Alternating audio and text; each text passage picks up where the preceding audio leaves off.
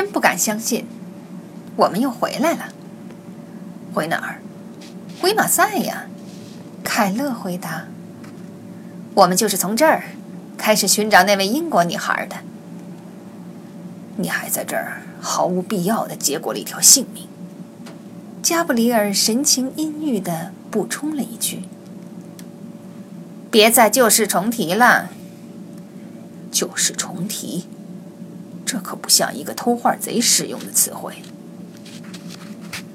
我们和上次一样，来到老码头的南端，而杰坐在上次用过的那辆汽车里。你不觉得这是一种巧合吗？不。为什么？因为马赛盗匪猖獗。比方说他吧。凯勒点点头。指着码头上站在鱼案子旁的那个穿着破毛线衣的男人说：“你认识他？干这一行的，谁不认识帕斯卡拉莫啊？他和他那帮手下是蔚蓝海岸最了不起的贼了。他们什么都偷，甚至有人传说，他们曾经试图把埃菲尔铁塔给搬走呢。后来呢？买主改主意了。”至少帕斯卡爱这么解释。你跟他打过交道呢？他不需要像我这样的人。你的意思是，帕斯卡严格掌控着买卖，莫里斯下订单，帕斯卡发货，买卖都是这么做成的。就像亚马逊。亚马逊是什么？你该从山谷里多出来走走，Christopher。自打你去世以后。这个世界大变样了，有点不可思议，是吧？什么？一个像你这样的人，居然和一个偷画贼有联系，或者和一个职业杀手有关联？加布里尔补充说：“这是什么意思？”这意思是说，生活是复杂的，Christopher。这还用你说吗？克里斯托弗捻灭香烟，又开始点燃另一支。你不抽行吗？加布里尔小声的哀求道。凯勒轻轻敲打，把烟敲回烟盒里。我们还得等多久？加布里尔瞥了一眼手表，二十八分钟。你怎么这么肯定？因为他的火车一点三十四分到达圣查尔斯火车站，从车站步行到这里需要二十分钟。他要是在路上什么地方停了一下呢？不会，加布里尔回答。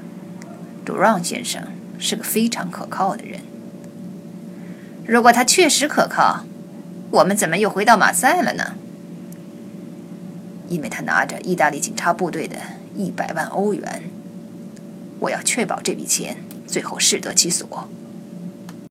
适得其所的落入江洋大盗帕斯卡拉莫的腰包。加布里尔没做回答。听上去有点怪，不是吗？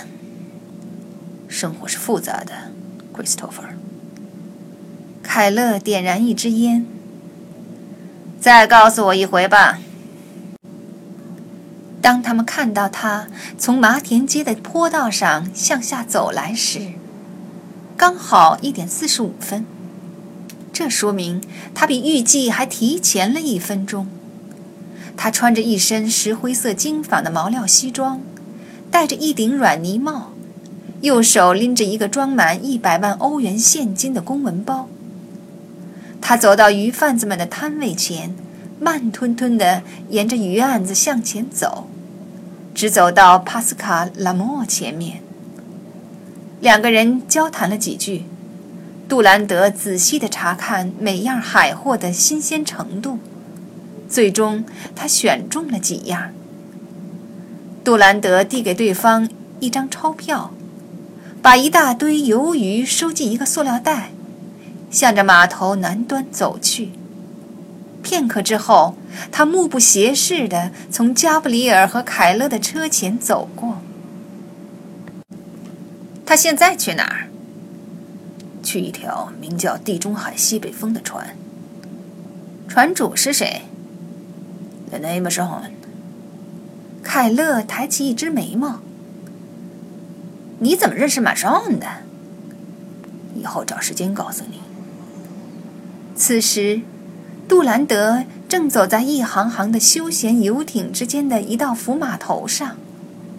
如加布里尔所料，他登上了那条叫做“地中海西北风”的船，钻进了船舱。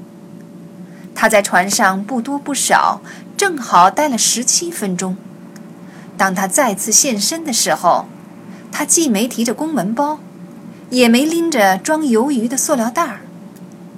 他走过凯勒破破烂烂的雷诺牌轿车，开始向着火车站的方向走去。祝贺你，Christopher。祝贺什么？祝贺你光荣的拥有了一幅价值两亿美金的梵高创作的杰作。还没到手呢。Maurice Durand 说话算话，加布里尔说，Lenny Machon 也恪守行规。